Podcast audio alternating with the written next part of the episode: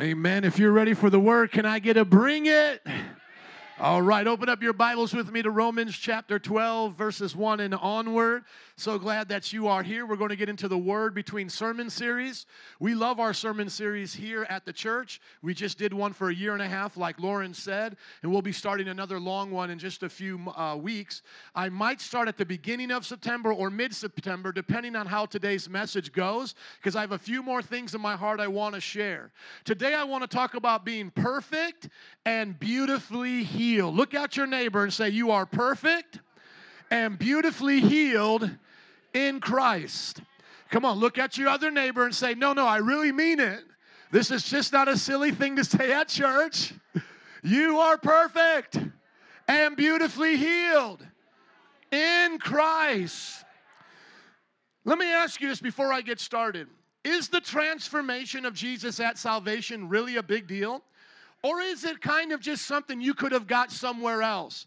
For example, you know how when you want to go shopping for toiletries or things for your bathroom, you can go to Target if you want, but you know you're going to probably spend two to three times the amount you would spend at the dollar store.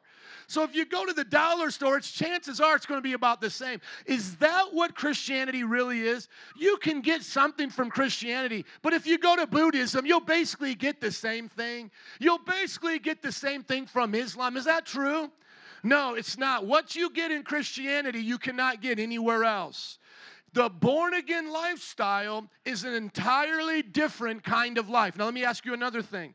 When the Bible says Jesus makes you a new creation, or you are born again by the Spirit, does that mean you are born again still a sinner? You're born again still with all the flaws and imperfections you had before the cross? If that's true, then where's the power of the cross? If the power of the cross is not good enough, the moment you call out to Jesus to make you perfect in the eyes of God and to heal all of your emotional pains, then what's the purpose? Now, some of you may want to be very slick at this moment and say, well, Pastor, there's a process. Yes, we come to Christ and are declared righteous, but then there's this process where God perfects us, and then there's a process where God heals us. That's what I'm going to be debunking today. Whoever taught you the process of perfection or a time of healing where you're looking for something to be healed in your emotions, it's not true. It's not biblical. That doesn't mean, listen, that doesn't mean Christians don't make mistakes. My identity is perfect in Christ, but I may not always act perfect in Christ. I'm looking at these beautiful children here of the Riveras. They are perfect in their image. Their D N A represents mother and father. Now, does that mean they always listen and obey? No. But when we're born again, we're made in the perfect image of God. Do you always act like it? No, but that doesn't take away your identity. When a child misbehaves, that doesn't mean they're less of a child. Now, some people might think that everyone's born a child of God, and that's not true. That's why the Bible says you have to be born again. Do you get my point? So if we're truly born again, where's the transformation? If it's still a process, then what is the actual transformation? What is actual salvation then if we're saying it's a process? Either it's a process or it's an instantaneous transformation. Jesus didn't say, be born again, again, and again, and again, and again, all throughout your life, and then one day when you die, you'll be really born again. No, he said, be born again and you see the kingdom of God. How many have been born again? The Bible says in Ephesians chapter two, you have been saved by grace through faith, not of yourselves. It's by the gift of God, lest any, not by works, lest anyone should boast. For we are God's workmanship, created past tense in Christ Jesus to do good works. Can I hear an amen? About Three quarters of you believe me. The rest of you still wondering, well, that's why I got a message, amen? I, that's just the introduction. Look at your neighbor and say, that's just the introduction. Let's look to Romans chapter twelve, verses one through two. Paul speaking here says, therefore, I urge you, brothers and sisters, in view of God's mercy, to offer your bodies as a living sacrifice, holy and pleasing to God. This is true and proper worship. So when my spiritual soul gets saved, what am I supposed to do with this body and flesh? Put it on the altar, let God burn it up every day. That's my act of worship. So do I still have a sinful flesh? Yes, I do. But I am no more my flesh than I am my stomach. Now, I know some of you think you're your stomach, and I've been there before. When that stomach starts growling, you got to give in to it, right? But how many of you have had self-discipline and said, no, stomach, I don't have to give in to you. No, no more empanadas, no more pancetta, uh, no more pizzas. Are you guys listening to me? No more burritos. Come on. You're no more your body than your, your hand or your eye. If I take away your hand, are you still yourself? If I take away your eye, are you still you? How about this? When your body goes in the grave, are you still you? Your brain dies, your mind lives on. Your feelings dies, but your emotions live on. Your strength dies, but your will lives on. Why? Your soul is your mind, will, and emotions, and it borrows your body just like you borrow a car to get here or a bus to get here. Are you the bus? You come in and out of that bus the same person, don't you? You come in and out of this body the same person. That's why you have to be born again. You can't get born again when you die. You get born again now. And as you are now is how you'll be in the presence of God. Only difference, your body won't be there acting as a A blurry window, in other words. The Bible says this flesh blurs our vision from seeing God. So if you don't have Christ and your body dies, where do you go? You go to hell, because nothing changes at death other than the destination you've already chosen in life. Can I say that again? Death changes nothing. You go to the destination you've already chosen when you've been in this life. How many of you have been born again? So what are you supposed to do with your body? Offer it as a what? Living sacrifice. Offer your body as a living sacrifice. So if we're perfect in Christ, where do temptations come from? Somebody say the body. Didn't you know that's what Paul called the flesh? Look at Galatians chapter five, verses nineteen and onward. Paul says the acts of the flesh are obvious. You want to know what the Greek word for flesh is? The Greek word for flesh, as it's coming up right here, is sarx. Somebody say sarx. The Greek word for body is soma. The Bible says the acts of the flesh are obvious. Now, some preachers have taught that your flesh is a combination of your soul and your body. That's not true. You are not your body. You are not your flesh. You are a living spirit that has a soul, a mind, will, and emotions. How many of you are a spiritual soul today? Come on. So you use your body as an earth tent. You use your body as an earth suit.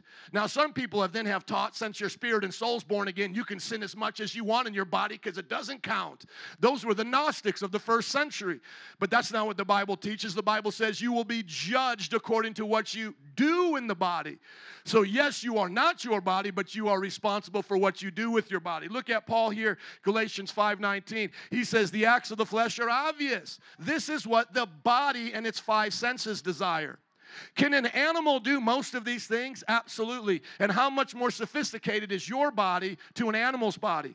So what is the animal instinct of man? It's the flesh. What is the spiritual instinct? To serve God when you're born again. If you're not born again, look at what it says in Ephesians chapter two at the beginning of that passage, as we always say is the gospel message. He says, as for you, you were dead in your transgressions and sin, in which you used to live when you followed the ways of the world and the ruler of the kingdom of air, the spirit who is now at work in those who are disobedient. So the devil works on those who are already disobedient. So you make a choice and then the devil backs it up, because the devil can't make you do anything. Are you listening? So the devil can't make you sin. You choose to sin and the devil says, I'll take advantage of that. You leave the door open, the thief comes to steal, kill, and destroy. Look at verse three. All of us lived among them at one time, gratifying the cravings of our what? The cravings of our what? Flesh, following its desires and thoughts. Are you a he, she, or an it? Shout out what you are. Are you a he, she, or an it? One more time. What are you? Okay, what is your body, though? Now, you may say by gender it can be a he or a she. That is true. We still believe in one, uh, in the creation of one man and one woman. But listen, your body, though, is an it. Though it can be genderized, it doesn't have a personality without a soul being in it. That's why when you look at a corpse, it doesn't have the personality.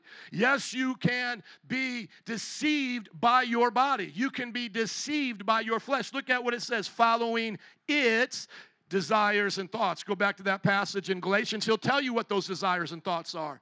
The acts of the flesh are obvious. Sexual immorality, impurity, debauchery, idolatry, witchcraft, hatred, discord, jealousy, fits of rage, selfish ambition, dissensions, factions and envies, drunkenness and orgies. Somebody say they were crazy. Probably no different than us these days, orgies and the like. I warn you, as I did before, that those who live like this shall not inherit the kingdom of God. Can you live according to the flesh and inherit the kingdom of God? No, but the fruit of the Spirit is love, joy, peace, forbearance, kindness, goodness, faithfulness, gentleness, self-control. Against such things there is no law. How many want the fruit of the Spirit versus the deeds of the flesh? Now watch this and put it with what we just learned in Romans chapter twelve, that we offer our bodies as what?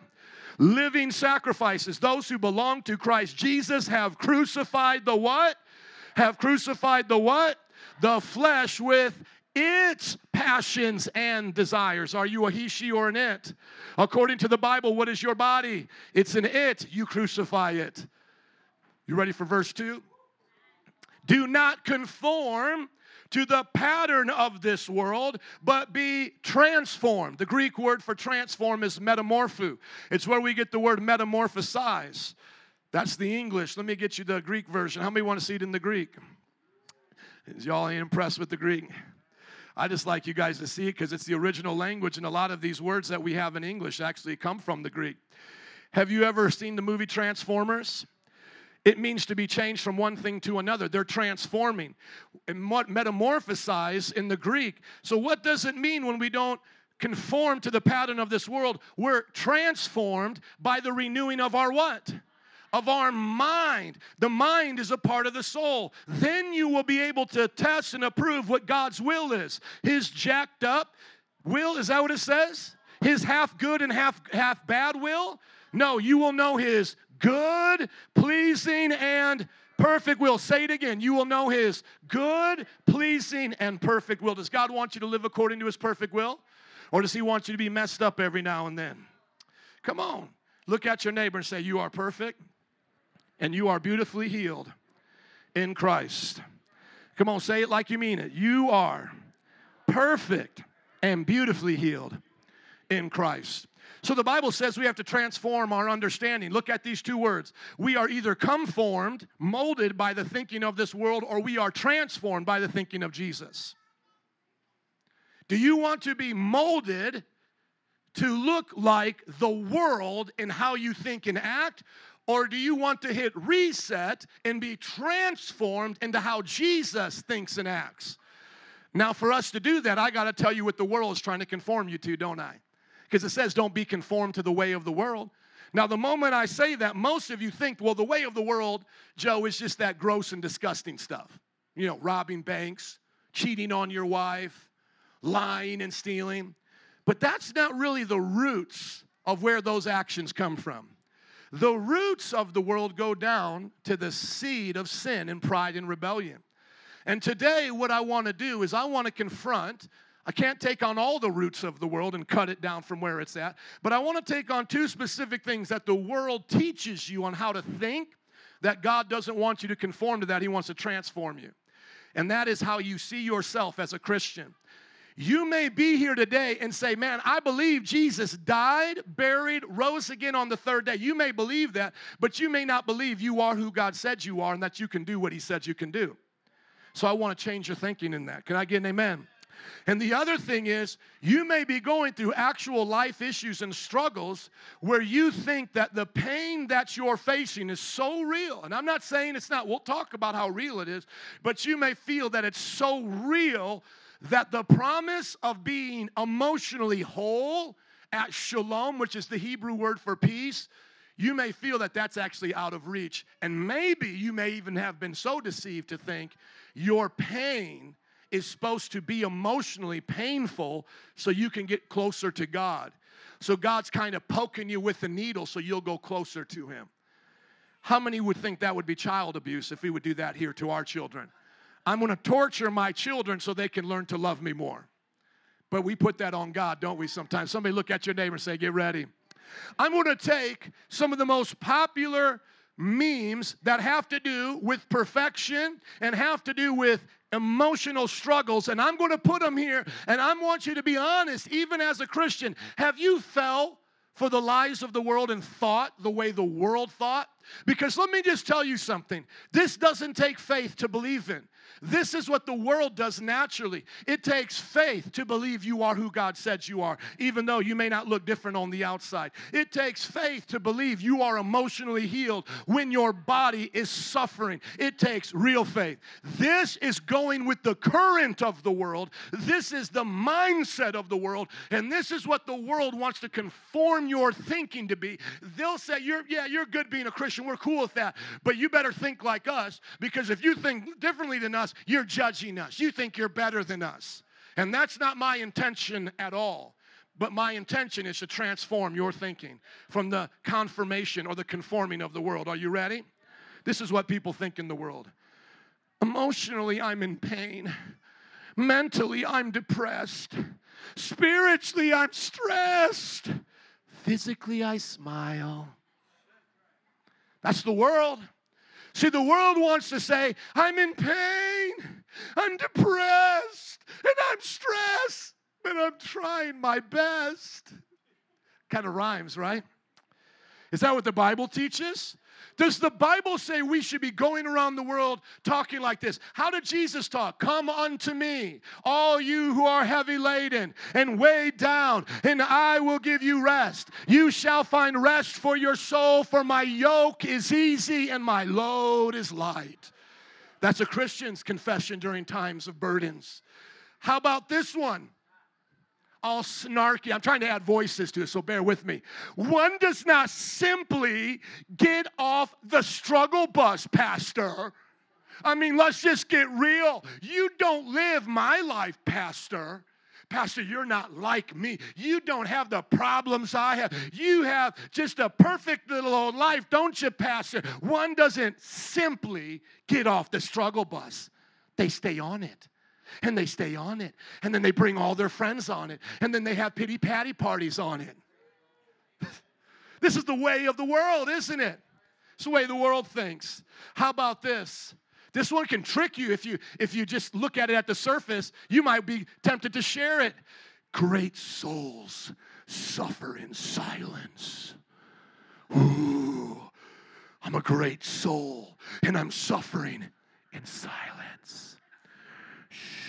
We have to suffer in silence. Is that what the Bible says? The Bible says, cry out to the Lord and he will hear you. The Bible says, ask and you shall receive. Seek and you shall find. Knock and the door will be answered. The Bible says, all who call upon the Lord will not be put to shame. If God is with you, who can be against you? That's what the Bible says. But it's so deep. How about this one? It's a mocking one. Thank God you posted that inspirational quote, or we could say you're for Christians. Thank God you posted that Bible verse. My depression, stress, and anxiety have all magically disappeared. See, what someone is saying right here, everybody get this. What someone is saying here, I'm going to put it on Scripture. Somebody say, show it in the Word.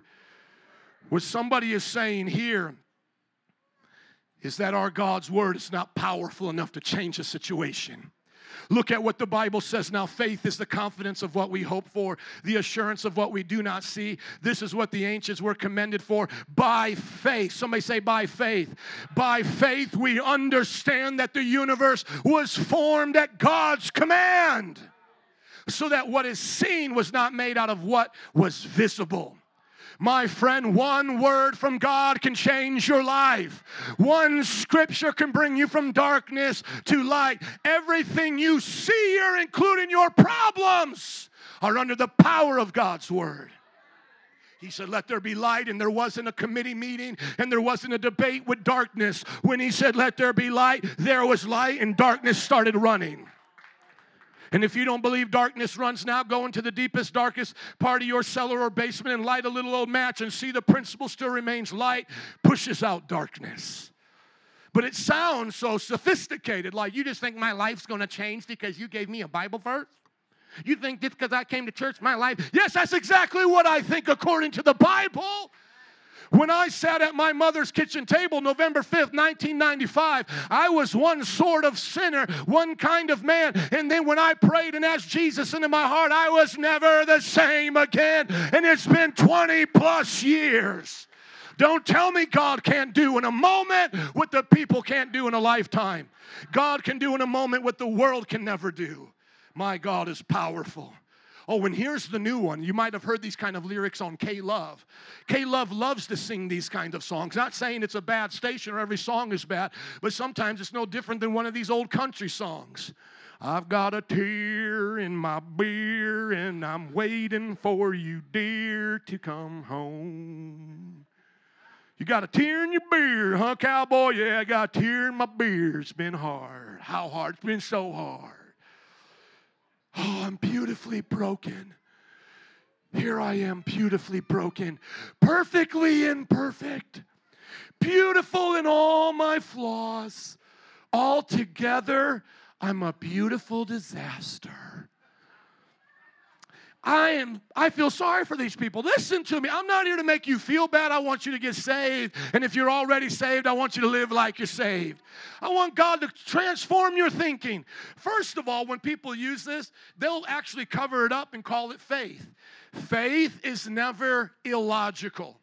Faith is never illogical. Faith may not conform to the reason that you are limited to, but faith is never irrational. It's supra-rational. God sees things from ways we don't see.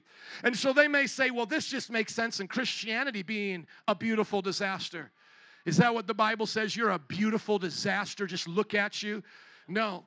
And when we look at our flaws, do we say our flaws are beautiful? No. When I look at my flesh, I say, oh, what a wretched man this is. With all the sin I've done in this flesh, it must die and suffer the curse. Oh, but thanks be to God, he rescues me from this body and gives me a new self. Are you listening? Let's keep going. Now, this one, once again, kind of has that, that, that, that, that way that can bring you in. Sometimes, just, just I got to kind of let my little... My little bottom lip quiver a little bit. Sometimes the strongest among us are the ones who smile through the silent pain, cry behind closed doors, and fight battles nobody knows about. Nobody knows the troubles I see. Is this Christianity? This is literally Christianity. I double dog dare somebody just right now to Google this phrase. I give you permission to use Google. Google this phrase. Things your pastor wishes you knew. Do you know that there are pastors who support this struggle?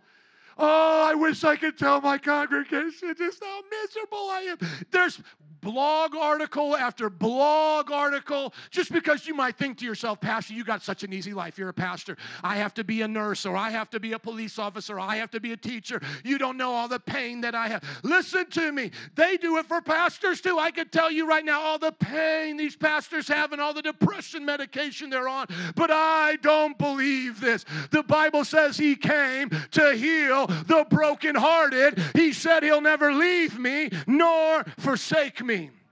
Now, do I cry sometimes? Absolutely, but I never cry alone. And I don't cry in a way that I can't let anybody else know. I'm th- this is this is a what we would call a self-pity, a pride of self-abasement. Why can't you let anybody know? Why can't you come to the altar and let us know and pray for you? Why can't you get an accountability partner? Are you listening? Come on, somebody. Even the kings had the prophets. Now, this one is, is popular for this generation because everybody's talking about my demons. Anybody here talk? You hear somebody talk like that? I, I'm just fighting my demons. I got so many demons. Well, first of all, you demon possessed. There's an answer for that in Jesus' name. We'll meet you right at my church, fifty-four oh five West Diversity. We'll help you out. But guess what? This, this is their psychological way of saying the thoughts they don't like. And they're saying these thoughts are taking them over. Jesus already said, I got a solution for that, doesn't he? Make your body, including your brain, a living sacrifice, and let your mind, which is in your soul, be renewed. You wake up every morning to fight the same demons that left you tired the night before. And that, my love, is bravery. No, that is stupidity. Number one, demons leave in Jesus' name, and I am who God said I am. I am a child of God, and the Spirit within me cries out, Abba, Father. I have every power from heaven given to me that I might stand the day against evil, stand my ground, and fight with the spiritual armor of God. You may say, Pastor, these are some real issues here. Yes, they are, but there is a problem solver to every one of these problems. How about this for Mother's Day? She's not perfect. She is madness. This is how many mothers think about raising their children. They'll show you at the end of the day a picture of them. They're all stressed out cat with a glass of wine. You know, this is what it's like to be a mother. You know, and I need my wine. What kind of God are you serving? She's perfect. She's not perfect. She's madness. Now watch this. And madness is a beautiful irony. No, it's not. Where perfection and flaws are the best of friends. No, they're not. Don't believe any of that. Are you listening? Come on, somebody say, help us, Jesus. And then this one right here. Sometimes the most beautiful. You can almost hear this with a K-Love song. Like I want to get Adam to come sing it, uh, play on the guitar. Sometimes the most beautiful people are beautifully broken, and I'm beautifully broken, and we're all singing beautifully broken. Thank you, K-Love, for telling me I'm the most beautiful person, and I'm beautifully broken. Is that what Jesus said was the most beautiful person, was the one that was the most beautifully broken? Now, what does the Bible mean when he says he's near the brokenhearted? Yes, there are times where your emotions are hurt, but what do you do? You go to your healer. You don't remain broken. You get healed. When you sin, you don't remain in sin. You repent and have perfection restored, washing and cleansing. Somebody say holiness. Here's just a silly one that you might see somewhere. Blessed are the cracked, for they shall let the light in. Is anybody cracked in the head today? You letting the light in? Anybody cracked in your emotions? Come on, somebody. Somebody say, show me the word now. How many are done with that stuff? How many are done with it? Can I hear an amen? If you're done with this, shout hallelujah. You want to hear some things about perfection? Hebrews ten, verse fourteen. For by one offering he hath perfected forever them that are sanctified. Are you going to believe that scripture and make a meme out of it? Or are you going to believe the beautifully cracked, broken meme? What don't we understand about that scripture? Let's go through it word by word. For by one. One sacrifice, one offering. What is that? The cross, talking about Jesus. He hath what? Perfected. Somebody say the word. Say it like you're not scared of it. He hath perfected. For how long? For how long? Forever. Them that are what? Sanctified. What does it mean to be sanctified? Separated from your sin. You have been justified. You have been sanctified. Are you listening? That's what the, that's what the transformation is. Sanctification is a term that comes from the Old Testament. It means that you've been moved out of the unholy section to the holy section. You're God's temple. God loves you. He put His Spirit in you. He's not putting His Spirit in you if you got a bunch of junk in the trunk. He cleanses you. He washes you clean. How many believe that? How about this right here? How many know God loves you? How many know God loves you? Amen. But you know your biggest doubts will be whether or not His love is with you at times when you face troubles. Let's be honest, how many of you have doubted it at times? Well, guess what the Bible says? But whoso keepeth the word, in him verily is the love of God what? The love of God is what? Perfected. Those who keep the word, the love of God is what? Come on, say it like you're up today. Those who keep the word, the love of God is perfected. When you feel empty on the inside, what are you supposed to do? Keep the word. When you're tempted with sin, what are you supposed to do? Keep the word. When you keep the word, God's love will keep you. When you're not keeping the word, you're letting the door open for your thinking to be dragged back down into the gutter. Stinking thinking is your biggest problem. It's not necessarily the devil. The devil has already been defeated. He only has authority when we leave open doors, as I've said before. So how do we guard against him? We love God with all of our heart, soul, mind, and strength. If I love God with one hundred percent of my heart, how much can the devil now have? If I love God with one hundred percent of my mind, love God with all your soul, mind, and strength. If I love God with one hundred percent of my mind, how much can the devil have now? If I love God, come on, with all of my strength and ability to move through life, how much can the devil now have? Keep the word of God, and the love of God will be perfected in you. Hereby we know that we are in him.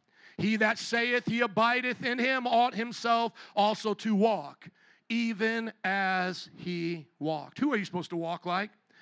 Jesus. Look at First John chapter four, verse eighteen. There is no fear in love.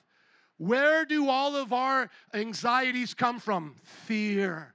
Fear of the future, fear of death, fear of a cancer report, fear of losing our job. There is no fear in what? Love. Perfect love casts out fear. How much fear can remain in your heart when you got God's perfect love? Okay, so when you and I feel afraid, what are we supposed to do? Say, Jesus, casts it out because I know you love me. See, this takes faith. Remember, this is the faith of a Christian. The Christian is believing something that's different than what the world believes. The world believes fear is natural. It comes from your adrenal gland. It's a fight or flight response, and you should just learn to live with it. And if you can't handle it, take some medication and sedate yourself. But that's not what the Bible says. The Bible says, let the perfect love of God cast out that fear. Now, if you're here today on medication or seeing a doctor, do it with the doctor so that you can give the doctor the chance to take you off medication and find true healing. Don't blame it on us if you get off the medication, okay? Do it with your doctor, because fear has what? Fear has what? Come on, look at the scripture. Fear has what? Y'all ain't even looking at the Bible. Here's the Bible, by the way. Everybody look up at me. Here I am. I'm Pastor Joe. Welcome to church. This is the Bible behind me, folks. I'm asking you a question, because fear has what? What does fear have? I'm still pointing to it, and y'all ain't saying it. Only like four of you. Fear has what? Can you say it like you mean it? Fear has torment. torment. How much longer do you want to be tormented? He that feareth is not made perfect in love. Can I be made perfect in love? Isn't that the whole point of the command? Can I love God? I'm asking you guys a question. Please help me. Can I love God with all my heart, soul, mind, and strength? I'm supposed to. And when I do that, I'm made perfect in love. How about this little lonely old command that most people forget?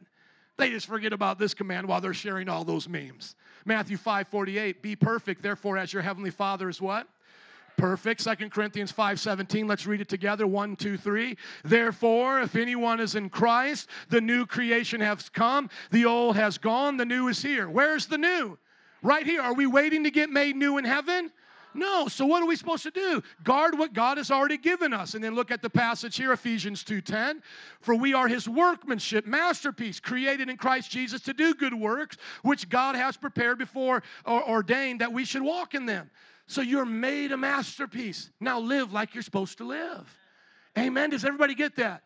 You're not waiting on God to do something else. The something else has already been done. How about this? First Peter chapter two, verse nine. But you are a chosen people, a royal priesthood. What kind of nation? A holy nation. Thank you for helping me. God's possession, that ye may declare the praises of him who called you out of darkness into his wonderful light. Well, Pastor, Pastor, everybody look up at me. Pastor, I'm kind of in the darkness and I'm in the light. What does the Bible say about that when you're kind of half in and half out? Lukewarm. And what scripture deals with being lukewarm? Luke, uh, Genesis, Revelation three sixteen. So because you are lukewarm, neither hot nor cold, I'm about to spit you out of my mouth. Are you light or are you darkness? Jesus says he wants you light. He's called you a holy people. Did you do it yourself? No, he did it for you. Look at what Jesus said, John eight thirty-four through thirty-six. Jesus replied, very truly, I tell you, anyone who sins is a what to sin? A slave to sin. Now, a slave has no permanent place in the family. So listen to me, Christian. Stop acting like a slave. But a son belongs to it forever. So if the son sets you free, you shall be free indeed. But, Pastor, I'm tempted. The son has set you free. But, Pastor, I'm weak. The son has set you free. But, Pastor, you don't know the family I live in. But the son has set you free. Praise God. First John chapter three, nine through ten. You don't hear this one quoted much on K-Love or the other stations that want to have beautifully broken people. No one who is born of God will continue to sin because God's seed remains in them. They cannot go on sinning because they've been born of God. Does being born of God come with some changes in your life? Yes, it does. This is how we know who the children of God are and who the children of the devil are. Anyone who does not do what is right is not God's child, nor is anyone who does not love their brother and sister. Now, somebody may want to ask, well, Pastor, what if we sin? Well, what do we do if we sin? Do we stay in our sin? Look at First John. First John chapter two, verse one. Chapter two, verse one says this, my dear children, I write this to you that you will not what? You will not what? Sin. But if anybody does sin, we have an advocate with the Father, Jesus Christ, the righteous one. He is our atoning sacrifice for our sins, not only for ours, but for the sins of the world. The Bible says when he does that, he cleanses us from all righteousness. Look at the verses prior. It says, if we confess our sins, he is faithful and just, just and will forgive us our sins and purify us from how much unrighteousness? All unrighteousness. So are we supposed to deny our sin and say, well, I'm not really sinning. It's just my body. I'm in an, I'm in an earth suit, so it doesn't matter what I do to the, the suit. I'm about ready to get a new body. I can have as much sin as I want. No, the Bible says you're going to be held responsible for what you do in this body. And so anybody who says, I know God, and keeps on sinning, they don't know God. But what if we do sin? Do we then say, well, that must mean I wasn't made perfect. See, I'm all messed up now. When my son sins, does that change his D N A from no longer being my son? Does that change his identity? No, when my son sins, it's an issue of maturity. Why are we always going from glory to glory? We're not going from glory to gory, from sin to sin to sin to every now and then I ask for forgiveness. Lord, please forgive me. Oh, I did it again, but I, well, please forgive me. Lord, I did it again. No, you're supposed to be going from glory to glory to glory. Are you listening? I said, are you listening? See, look at what it says, Second Corinthians three sixteen. It says, but whenever anyone turns to the Lord, the veil is taken away. Now the Lord is the Spirit, and where the Spirit of the Lord is, there is what? Freedom. Where is there freedom? In the Spirit of the Lord. And we all with un- unveiled faces contemplate. That means we meditate and think on the Lord's glory. We're being metamorphosized as we're contemplating, come on people, into his image, which with ever-increasing glory, which comes from the Lord who is the Spirit. When you contemplate and renew your mind, you're going from glory to glory to glory. You're maturing in the things of God from the identity he's given you.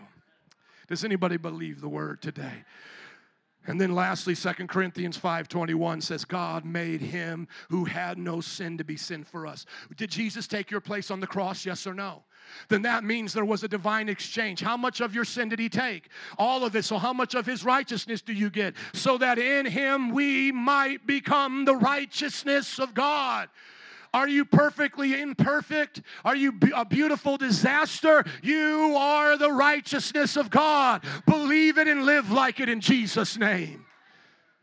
And what happens when you don't know your identity?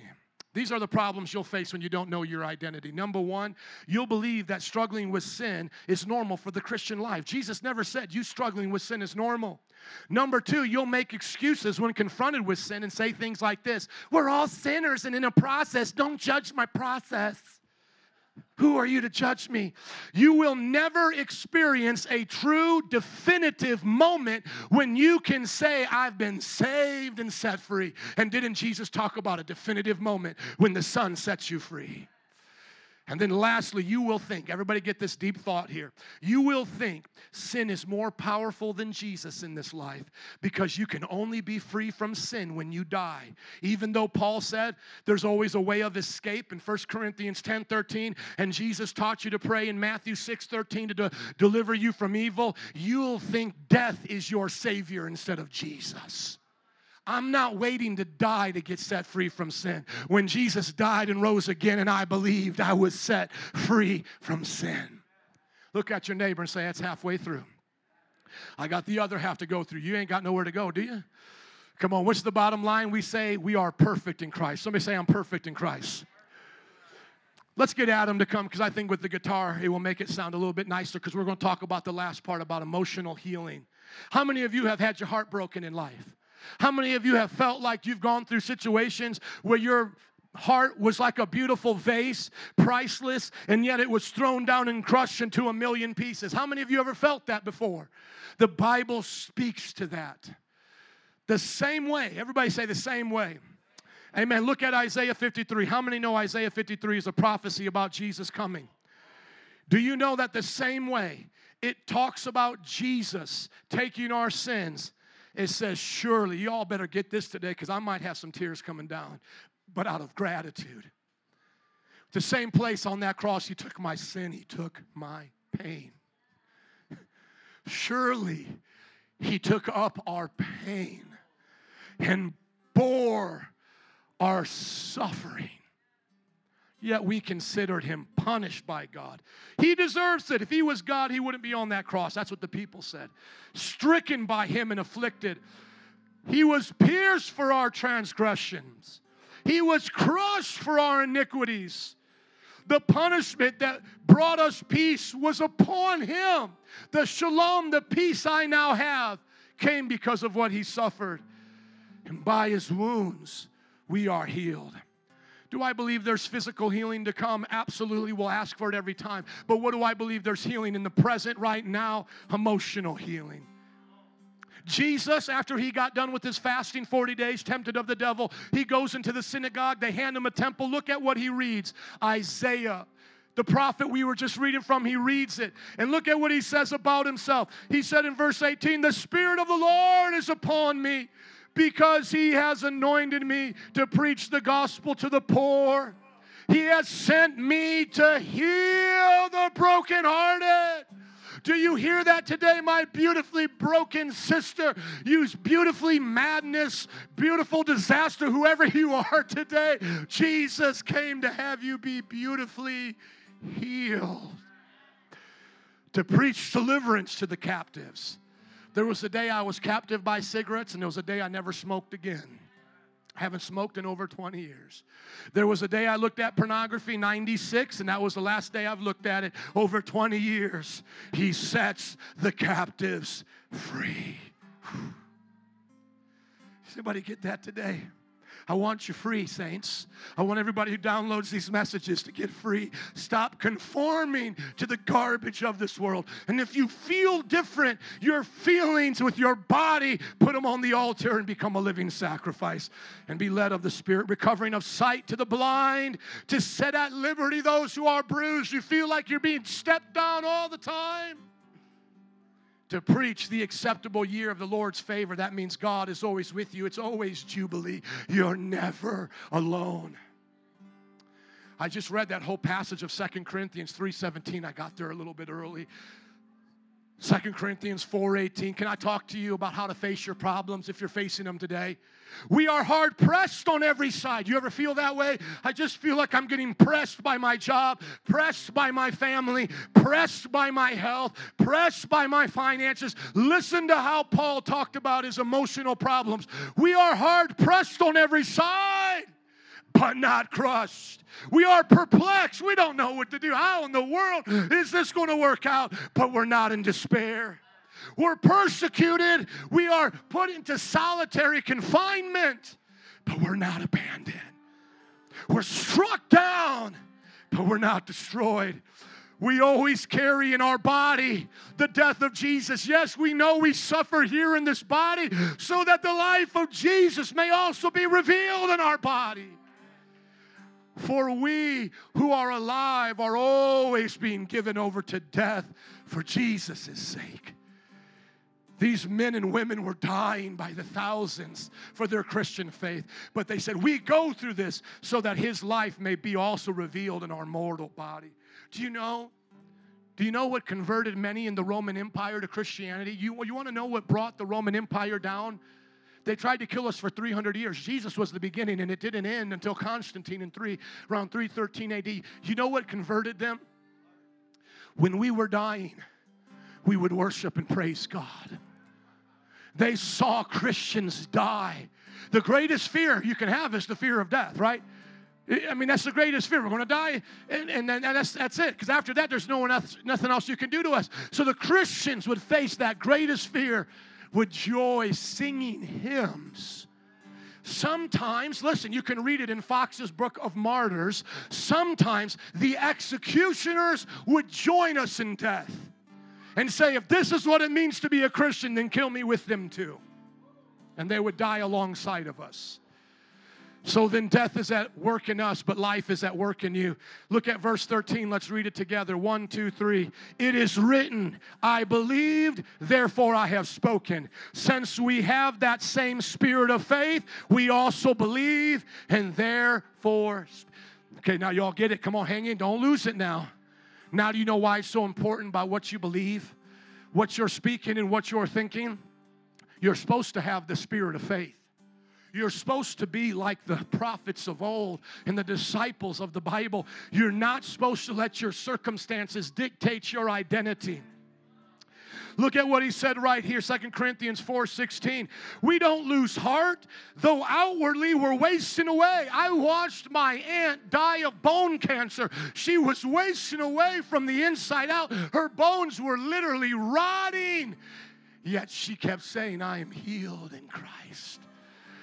And yes, she would say, I'm healed, and maybe the doctor in the hospice would laugh or the nurse would laugh and just give her more morphine. And then she would say it again, I'm healed, and they would probably go into their break room and say, look at this crazy woman. She thinks she's healed. And then one day she said, I'm healed, breathed her last breath, looked Jesus right in the eyes, and he said, yes, you are. Woo! I believe in that Jesus. I believe in a Jesus who says, though my body is wasting away, yet inwardly I'm being renewed day by day. I shout. You want to know why I shout? I shout because I get excited about Jesus. You get excited about a man in tights with a ball hitting a with a bat hitting a ball over a, a fence. You get excited about somebody kicking a ball in the net. I get excited about Jesus conquering death, hell, and the grave. Hallelujah. Somebody shout Jesus. Thank you. Look at what it says, Second Corinthians twelve, nine through ten. Paul was going through an immense amount of struggle. We have no idea what it was. He ended up getting beheaded in Rome by Nero. So whatever problem he was facing, God said, I can't take the problem. Well, I can, but I'm not taking the problem away. This is the way you're going to go through it. But I will take away the pain on the inside. And I want everybody to get this revelation.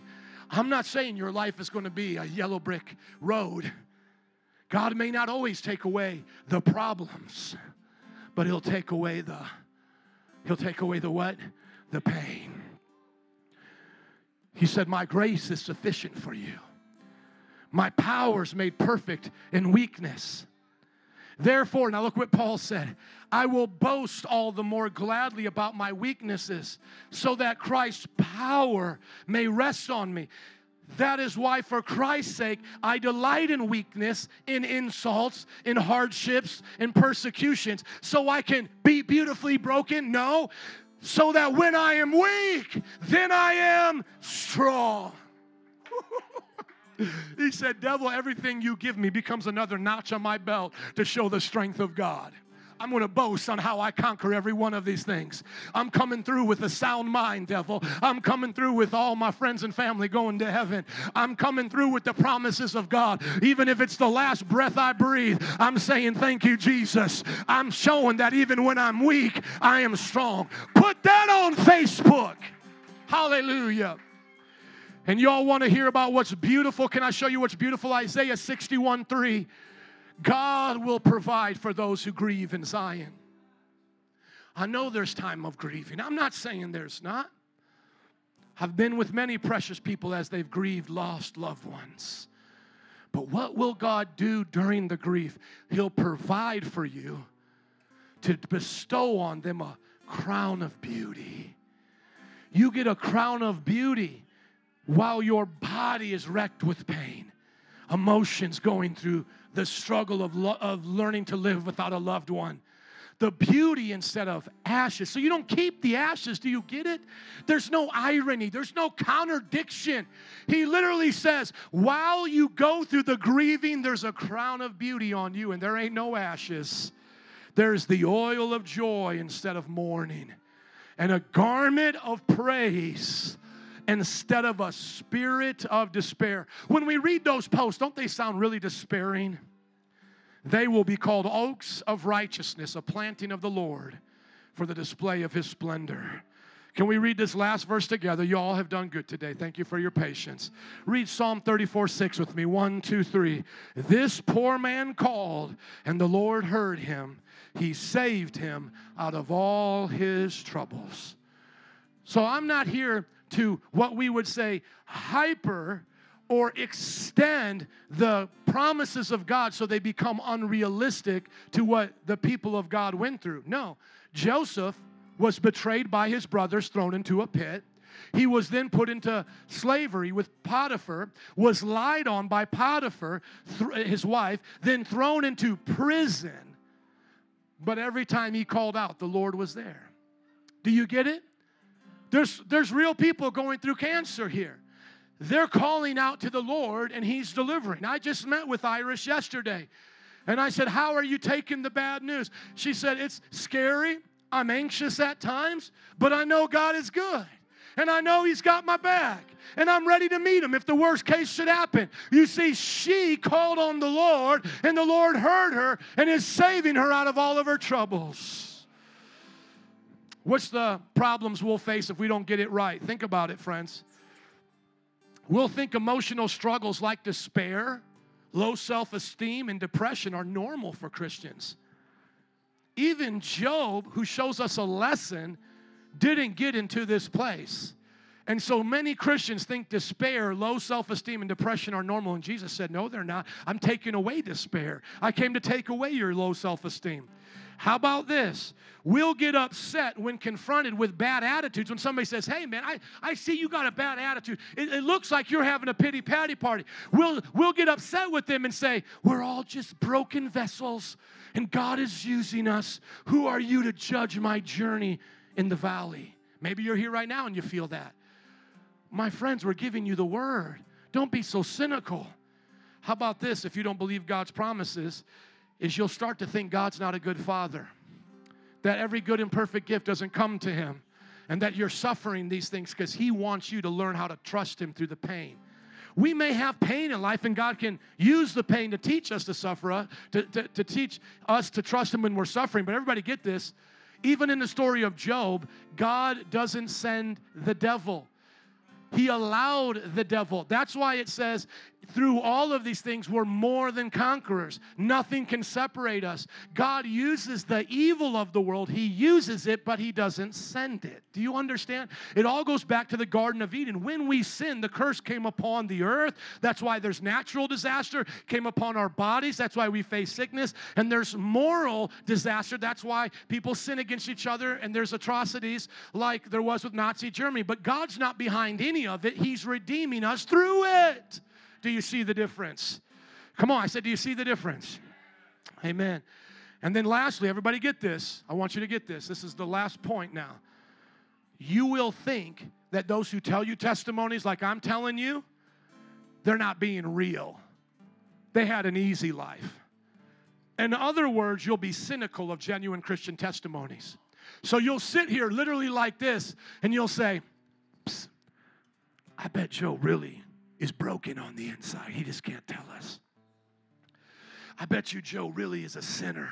He's probably sleeping with the secretary, kissing on her navel like Bill Hybels did with Willow Creek, pretending to be a pastor. See, you'll be so cynical of stories. Can I tell you, can I tell you two of those who have already died and one who's still alive? And let's just see whether or not you have faith to believe, or you're so cynical you think you know better. You ever heard of Corrie Ten Boom? Corrie Ten Boom hid uh, Jewish people in her home with their family during the Nazi Holocaust.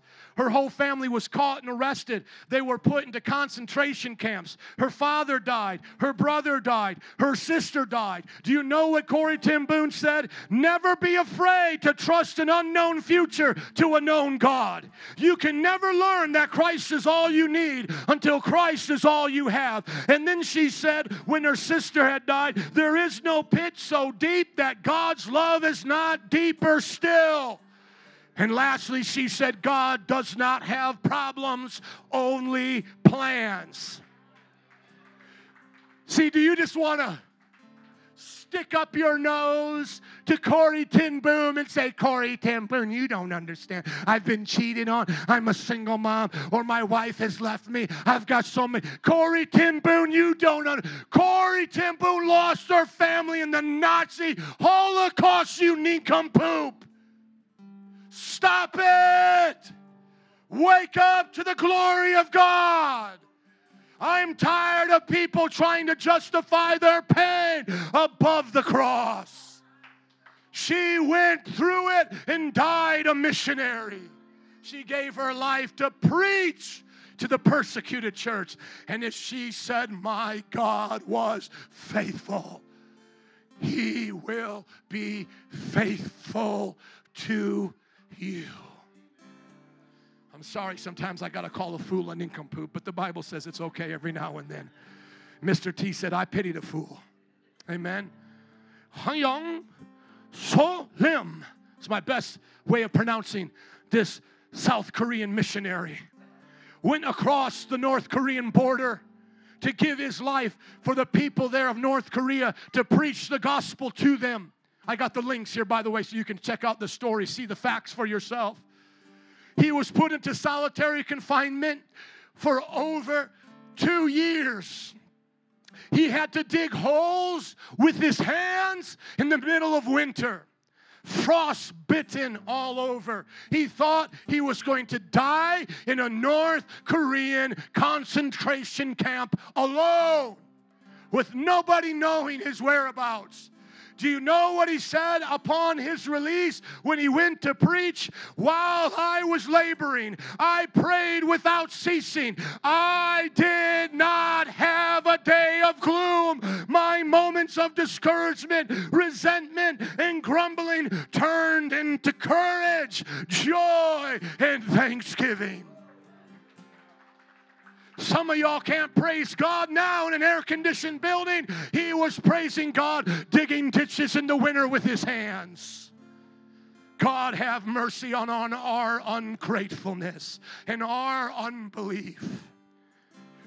Horatio G. Spafford faced what I would consider would be the scariest day of my life. Sent his wife and four daughters on a ship to go to England.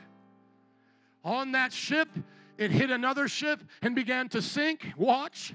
The wife with the four children all held on. Come on, think about this, Kayla. Imagine all these little ones holding on with you to a few boards. She got knocked out. When she came to, every one of her children were gone. They rescued her alone. All of them died that day. She went back home to her husband, Horatio. Horatio said, we have to go back to that space, to that place where the shipwreck happened. I must see where my four children have been de- have died and are buried. As they came to that spot in the ocean, the captain said, this is the whereabouts. He wrote a hymn.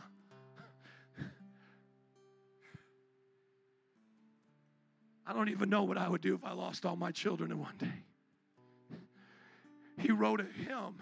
You want to know the hymn? I'm beautifully broken. I'm a beautiful disaster. I'm cracked and the light's coming in. He wrote a hymn. It is well with my soul. When peace like a river attendeth, is one of the verses. When peace like a river attendeth my way, so things are good. When sorrows like sea billows roll, when things are bad, whatever my lot, thou hast taught me to say, it is well, it is well with my soul. Have you learned to sing, it is well with your soul? The bottom line is, we're supposed to say, I'm beautifully healed in Christ. Would you say it today? I'm beautifully healed in Christ. Would you stand up and give it up for Jesus today? Come on, I know you've been patient, but let's give it up for Jesus. Come on, band and altar workers, would you come? I know there's people here that want to believe it for the first time. Hallelujah. Lord, we thank you for today. If this was your first time hearing this message, these altar workers are going to be here. I'm just going to start praying even right now. I feel the Spirit of God before we dismiss. Let's pray. Father, I pray if there's people here that this is the first time hearing the message that, God, you want to change us and heal us, I pray they'll receive it right now. All you have to do is make Jesus the Lord of your life. It's not by works. It's not by something you do. You don't meditate to get this. You don't pray towards Mecca to get this. You don't attend five conferences to get this. You get inner healing. You get inner salvation and transformation by receiving Christ. And if you're here today and you're a Christian who hasn't been living like one, maybe you've been lukewarm, repent right now with the, with the first-time believer. Everybody pray right now if you need to accept Jesus. For the rest of us, those who are already Christians, we're just praying where we're at for right now. We'll come up in just a moment as we dismiss. But right now where you're at, if you have been complaining, if you have been doubting about who God made you to be, would you repent right now, throw up your hands and say, forgive me, Jesus. Renew and transform my mind. I want to see some hands raised up on around this place because I know many of you, you need your, your mind renewed. You've been going about this the wrong way. You've been thinking that the more pitiful you are, the more holy you are, and that's not true. God wants you healed. God wants you at peace. God wants you to know that when you were born again, you were made in His image. Come on, those of you got your hands raised, raise them up high and say, Lord, I believe. I believe, therefore I speak. Now speak over every one of your situations. You heard about twenty scriptures today. Whatever you remember from today's message, just start to speak over it. Just say, Lord, I'm sorry for complaining about my marriage. I ask you now to heal my marriage. Lord, I, I'm sorry, Lord, that I've been walking around with depression. I've been, I've been walking around anxious. Lord, let your perfect love cast out every one of my fears. Lord, come on, y'all need to pray. Lord, I'm sorry if I've been feeling alone. God, I believe today you'll never leave me nor forsake me. We're going to pray for three minutes before we go because you're worth it. We make time at the end of every service because you're worth it. Everybody should be praying with them now.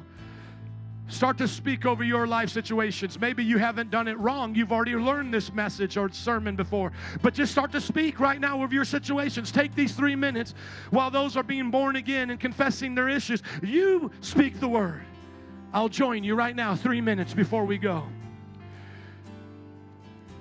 Some of you might need prayer. You know what? I'll let you come even before we dismiss right now. If some of you need prayer, feel free to come. Altar workers, we'll pray with you. You're not alone.